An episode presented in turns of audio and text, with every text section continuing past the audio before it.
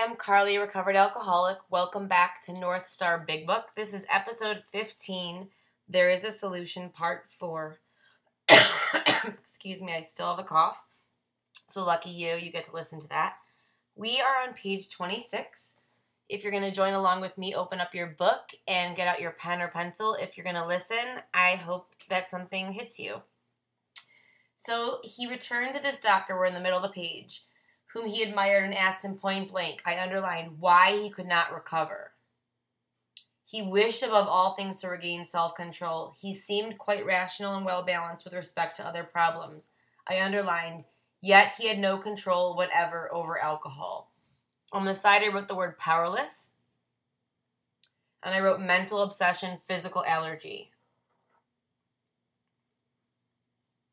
Mental obsession, physical allergy. And then I wrote, did you, question mark, to remind me and to ask that question of myself and of whoever I'm taking them through did I have control when it came to alcohol?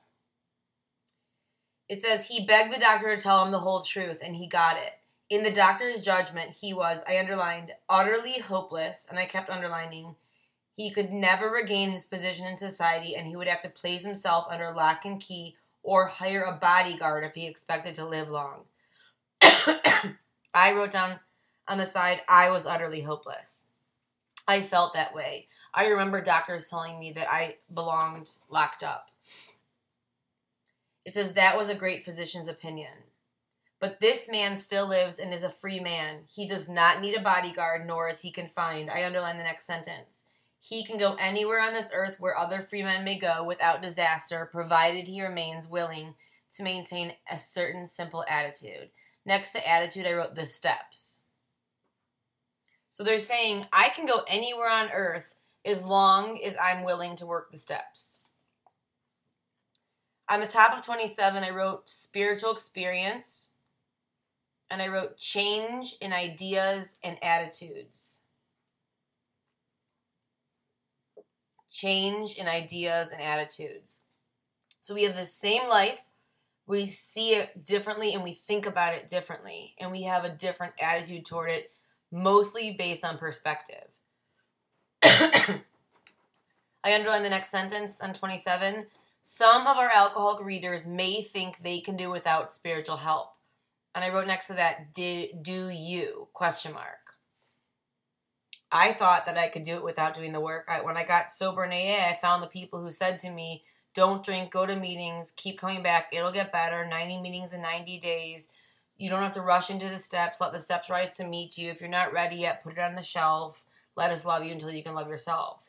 Those people were way more attractive to me than people who said, if you want to get paid, you got to do the work.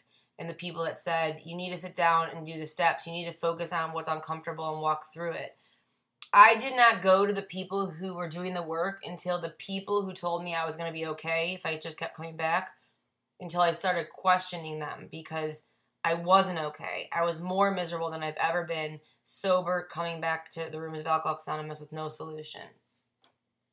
I also wrote the number page 34 above that sentence because on page 34, we are going to find out who can do sobriety without spiritual help and who cannot.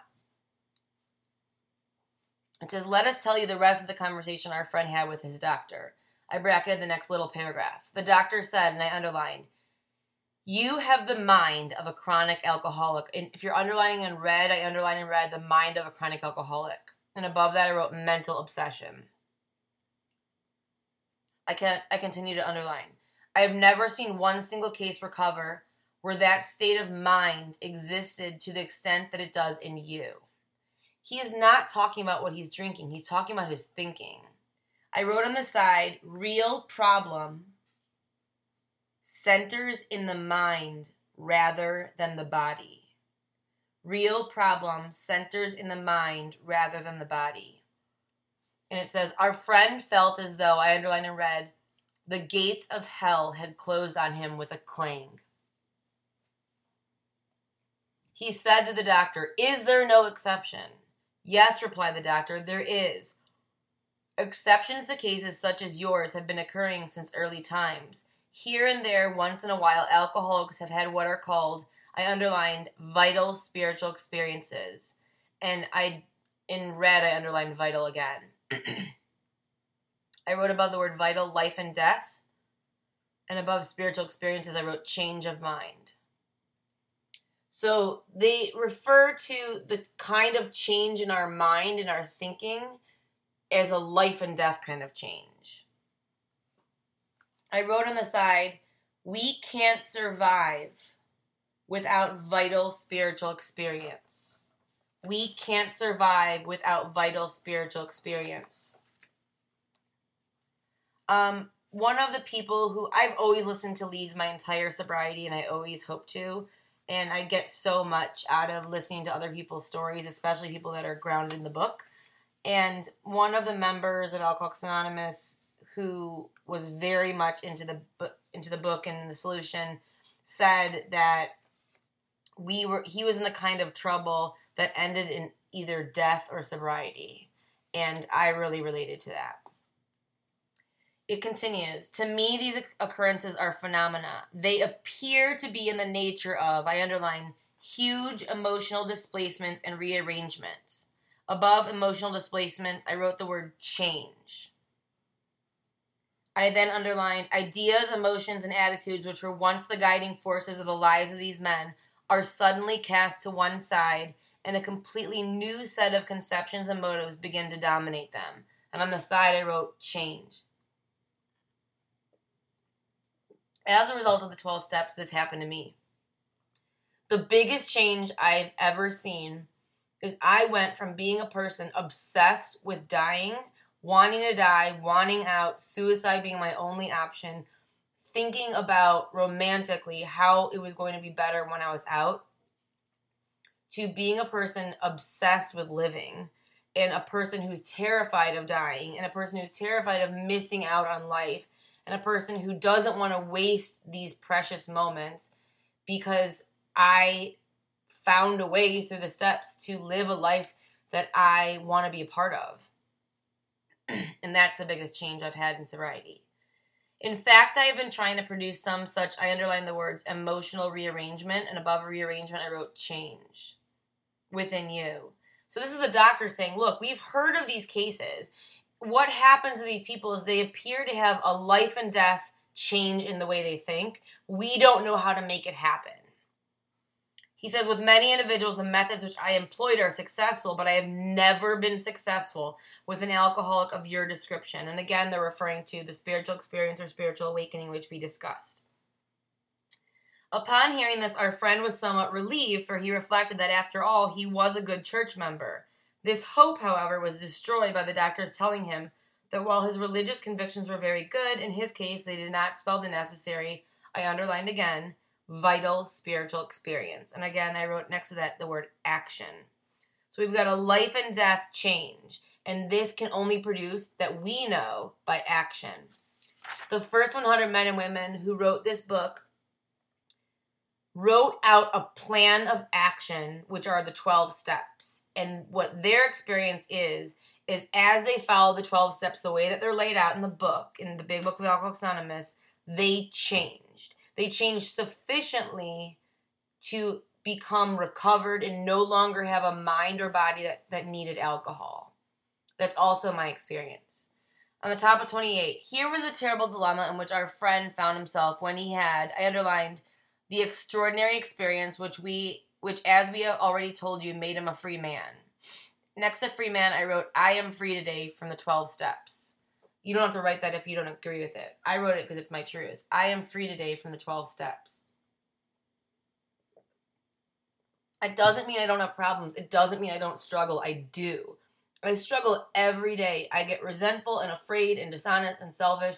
I mess up. I make amends. I do my best.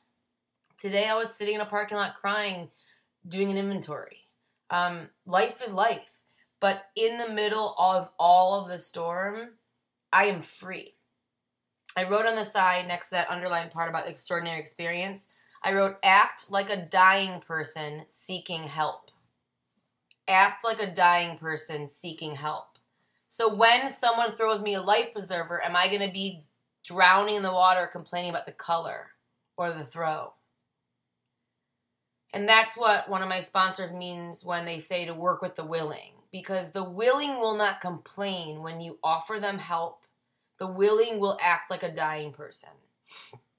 Angela in the next sentence. We in our turn sought the same escape with all the desperation of drowning men. So again, if the person you're working with is not desperate, maybe they're not done. I wrote on the side, work the 12 steps like a dying person grabs a life preserver. Work the 12 steps like a dying person grabs a life preserver. And my truth today is that 19 years of sobriety, I still do that because I am. Because if I don't keep working the 12 steps, I will be a dying person. It says, What seemed at first a flimsy reed has proved to be the loving and powerful hand of God. A new life has been given us, or if you prefer, I underline the words, a design for living that really works. And that's what this is.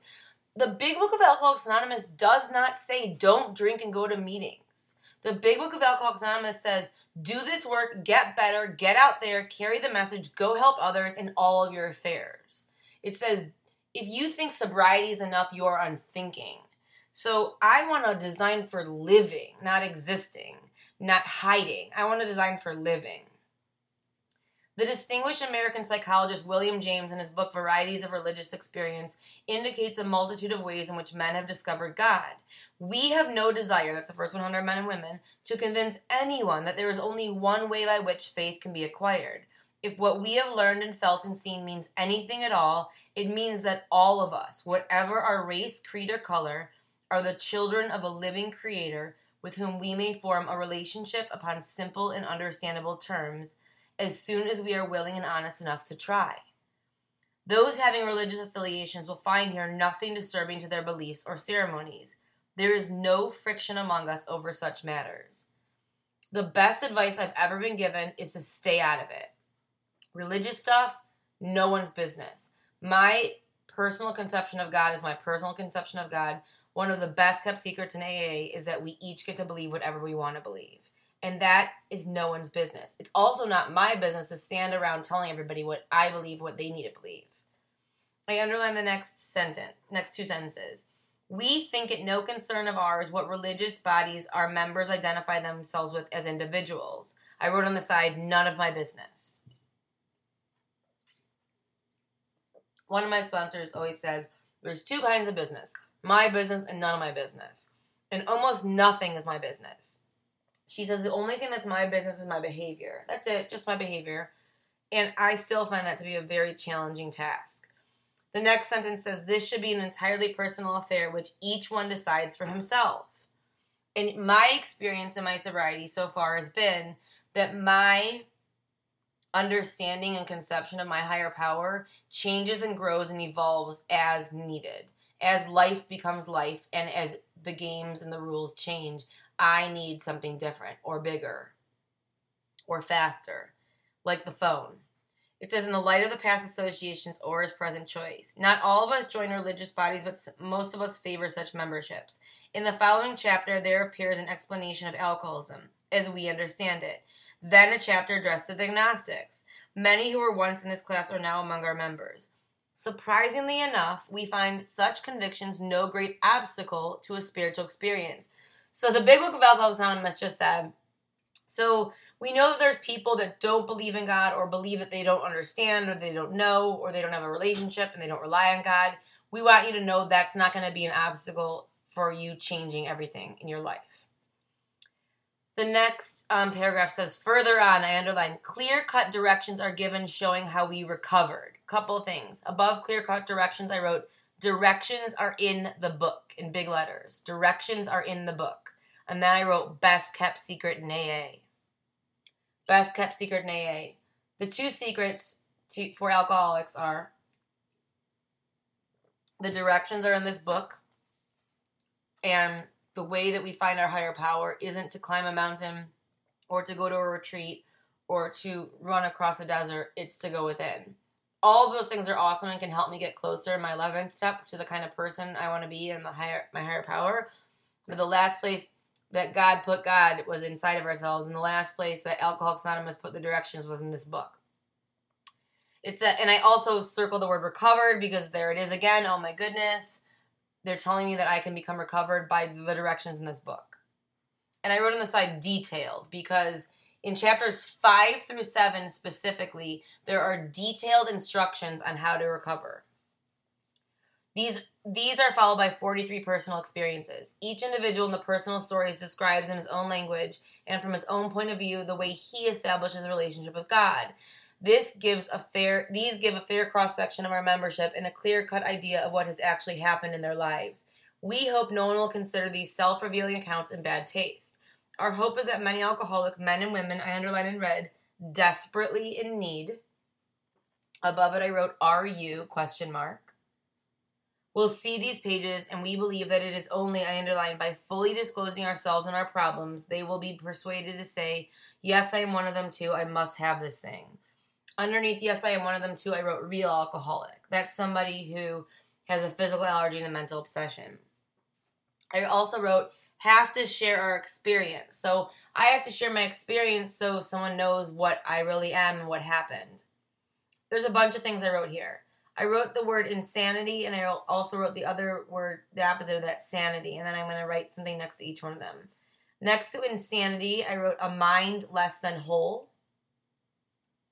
And next to sanity, I wrote wholeness of mind.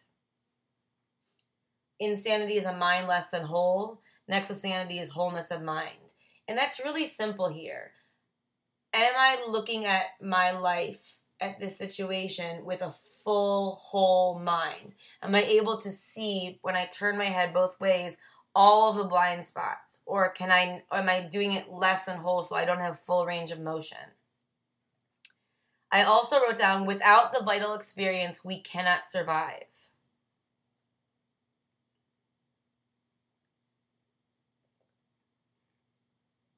Without the vital experience, we cannot survive. So, chapter 3 which is the next chapter we're about to read, disproves what the fellowship focuses on, which is the first drink. They say don't just just don't take the first drink and you can't get drunk. But that's not what we're focusing on in the next chapter. We're focusing on the mental obsession and that's the real problem. So we're going to go to page 30. This is more about alcoholism. None of the examples in this chapter have worked the steps. So we're going to be reading about people who don't work the steps. I wrote a couple of things on the top here. I wrote state of mind prior to first drink. So we're really going to be focusing on the state of mind right before you pick up the first drink. And I wrote about the thought.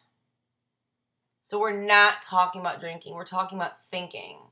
And then I also wrote, we believe the lie. We believe the lie. And you're going to hear me say that a lot because one of my sponsors, when he takes people through the book, through this chapter, shows how on every single page we're believing the lie, we're believing the lie, we're believing the lie if I just look back at my own drinking, I can see where I believe the lie. And if I look back at my own thinking in um, any area of my life that is unmanageable, I believe the lie. So I don't remember. I don't. I do a lot of big books, so I don't remember who I've shared my turkey jerky problems with, but. I have a lot of problems with food and things that I believe the lie that I'm able to eat when I know I'm not able to eat because I've proven that I'm not able to eat and my most recent um, belief was that I could have turkey jerky, even though every time I would have it, my stomach would hurt. First, it was the beef jerky, and that was clearly the problem. So I stopped eating beef jerky and I switched to turkey jerky. Then it was that it was processed poorly, so I started going to Trader Joe's or Whole Foods and get, getting special jerky that was like without hormones and only had natural ingredients. And every time I ate it, I got sick on my wedding this summer, I did not make um, a good plan to have food options for myself in our cabin. And the oh, literally there was nowhere to get food. And so we ended up at a Sheetz gas station. And here I am with my new groom, day one. And I'm in the snack aisle, and I have so many food restrictions, and he knows about all my stuff. And he does not know currently how bad the turkey jerky situation has gotten. It's gotten so bad that the day before, when I ran to the grocery store to get um, dinner for that night at, in Virginia, that I bought two more bags of turkey jerky, ate one, in the grocery store, paid for it, and then threw it out so he didn't see it because I had mentioned to him that I was having a problem with it, and then bought another one to keep in my backpack in case I got really hungry. Um, the next day, when I'm starving and I'm standing in Sheetz gas station and I see the turkey jerky aisle, and I'm thinking to myself, Carly, you know that if you eat that, you're gonna get sick. You know, every time you eat that, you're gonna get sick, and my mind tells me the lie yeah, but there's nothing else to eat. And if you don't eat anything, you're going to get really sick. And they have that brand, that really, really good brand that you drove around all last summer with your children on the road trip to find at all the other Sheetz gas stations. That really, really good brand that's expensive. And that one doesn't have any hormones in it. And that one's not really very much processed. And so let's get that one. So I ordered I, I, ordered. I grabbed two bags of that, and they had that yummy nut butter filled bars. So I grabbed two of those bars, those protein bars that I know I can't eat. And I went and got them and I sat in the car with my new husband and I'm so excited.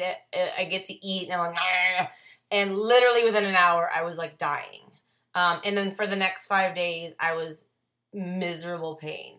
And I told all the girls I work with, you guys, I cannot have turkey jerky. I told my three children, I told my husband, you guys, I'm powerless over turkey jerky. And to this day, I haven't had any yet. But when I'm in a gas station or a grocery store, I walk by it and I look at it and I think, huh, I never had that brand before. And I wonder if I just had it like once a week, it wouldn't be so much for my system. And that's when my mind starts angling the truth to believe the lie that I can have it a little bit and I can control it. And that's what I did with alcohol. I would convince myself after getting really, really sick or in a lot of trouble that I was going to be able to do it differently. And that's what this chapter is about. So now you all know my dirty, dark secret. Um, okay. So it says, I also wrote on the top of the page, reminding us our main problem is in our head. So the whole chapter is about the state of the mind before the first drink. It's about the thought, we believe a lie. It's reminding me that my main problem is in my head and I wrote um, on the top of the page the insanity of alcohol. Remember, we just defined insanity means a mind less than whole is the thought that comes before the first drink. So the insanity of alcohol is the thought that comes before the first drink. It isn't the drink. The insanity is the belief in my mind that I can have the drink when every time I have it, I get sick. The insanity is when I stand in the gas station and I look at the turkey jerky, my mind tells me the lie that I've never had that brand or that this brand has less sugar than the other brand. Underneath the words more about alcoholism, I wrote explains mental obsession preceding physical craving. Underneath more about alcoholism, I wrote explains mental obsession preceding physical craving. So we're really going to be focusing on what comes before we activate the physical craving? I cannot physically crave alcohol physically when I don't have alcohol in my body and it's been more than three to seven days. But my mind wants it. And it's not a craving, it's an obsession, it's a thought. It says, most of us have been unwilling to admit we were real alcoholics. I underline the real alcoholics Again, they're talking about someone with a physical allergy and the mental obsession, and they're going to explain that again. No person likes to think he is, I underlined, bodily and mentally different from his fellows. Above bodily, I wrote physical allergy, and above mentally, I wrote mental obsession. So they just said real alcoholics, and then they defined it bodily and mentally different from his fellows. Therefore, it is not surprising that our drinking careers have been characterized by, I underlined, countless vain attempts to prove we could drink like other people. And I wrote next to that, Did you try? And I saw other people taking the turkey jerky and I saw other people drinking. I did not see other people buying two of everything. And I did not see other people buying eight shots and lining them up and drinking them all by themselves or hiding things from other people. I was 18 and a half years sober hiding turkey jerky from my soon to be husband because I was scared he was going to say something to me because I had told him to say something to me if he sees me eating it again. Oh my. Okay, the next part I underlined the whole thing, which says the idea that somehow, someday he will control and enjoy his drinking is the great obsession of every abnormal drinker. The persistence of this illusion is astonishing. Many pursue it into the gates of insanity or death. So I underlined all that. I bracketed it from the idea to the end of the paragraph. I wrote on the side, the lie. And I double underlined the words, the idea, and I wrote, the lie. So if you take the word idea and you replace it with the lie, it says the lie that somehow someday he will control and enjoy his drinking is the great obsession. I underlined the word obsession, and above it I wrote in mind. The obsession is not in my body, it's in my mind, just like the lie. Of every abnormal drinker. The persistence of this illusion, I double the, word illusion, and above illusion I wrote the lie. In my mind. And then I underlined and read gates of insanity or death, because that's what happens to someone who believes a lie like me. I wrote on the side, can't drink on the truth, drink on the lie. Can't drink on the truth, drink on the lie. So we cannot pick up a drink once we know the facts based on the truth. We I can't go to a Sheetz gas station or any gas station or a Whole Foods grocery store where everything's healthy and pick up turkey jerky and put it in my mouth based on the facts, the truth, which is it makes me sick. I would have to do it based on the lie that I could have it because it's a different kind, or I've never had this kind, or I'm just going to have one. I underline the next sentence and I put a star next to it, and this is step one. We learned that we had to fully concede to our innermost selves that we were alcoholics. I wrote on the side, have you, question mark. So have you fully conceded to your innermost self that you're a real alcoholic? And above we learned, I wrote step one. Step one happens out there. We learn about the wording and the language and the understanding of step one in here by someone who knows how to explain the mental obsession, the physical allergy. But step one happens to me, with me, through me, out there. I learn, I fully concede, I fully give in to my innermost self in my miserable existence out there. I know my truth by the time I get here. Nobody comes to Alcoholics Anonymous because they have hope and they with their own stuff. We come here because we're desperate and we hope this can help. This is the first step in recovery. I underline the next sentence. The delusion, which is a lie, which is in my mind, the delusion that we are like other people or presently maybe has to be smashed. So it needs to become clear to me. My truth needs to be I am not like other people. I have a body and a mind that cannot process alcohol. I have a body that cannot healthy process alcohol. I have a mind that believes it can. We alcoholics are men and women who have, I underlined, lost the ability to control our drinking. Above that, I wrote because of physical craving and mental obsession. So we lose the ability to control our drinking because we cannot control the amount we put in our body because of the allergy, and we cannot stay stopped because of the mental obsession. We know that's the first 100 men and women that no real alcoholic ever recovers control all of us felt at times that I underlined we were regaining control. Above regaining control, I wrote the lie, which is what happened to me. My alcoholism was real tricky. And what it would do was I could prove to myself or someone else, but mostly to myself, that I could go a certain allotted period of time without putting anything in my body. Once I passed that time period, it was game on because I proved I could drink like other people and that I can control my drinking. And I thought I was regaining control and that I was okay. Once I went through that whole little period of proving to myself, it says, but such intervals, usually brief, were inevitably followed by still less control, which led in time to pitiful and incomprehensible demoralization. And above demoralization, I wrote to be thrown into confusion. So I believe the lie. I was in control. I picked up. I activated the physical allergy, and I can't stop drinking. I underline the rest of the paragraph. We are convinced to a man that alcoholics of our type are in the grip of a progressive illness. Over any considerable period, we get worse, never better. And that's all in red. Alcoholics of our type are in the grip of a progressive illness. Over any considerable period, we get worse, never better. I wrote on the side, doomed to an alcoholic death. Doomed to an alcoholic death. And then I wrote, entire chapter devoted to mental obsession. Entire chapter devoted to mental obsession. So the rest of the chapter, everything we're going to be reading about is going to be only talking about the mental obsession. We are at time. I want to thank you so much for your time. Please come back next week. We will be reading more about alcoholism and getting into the real problem. I hope you have an amazing week. It's your choice.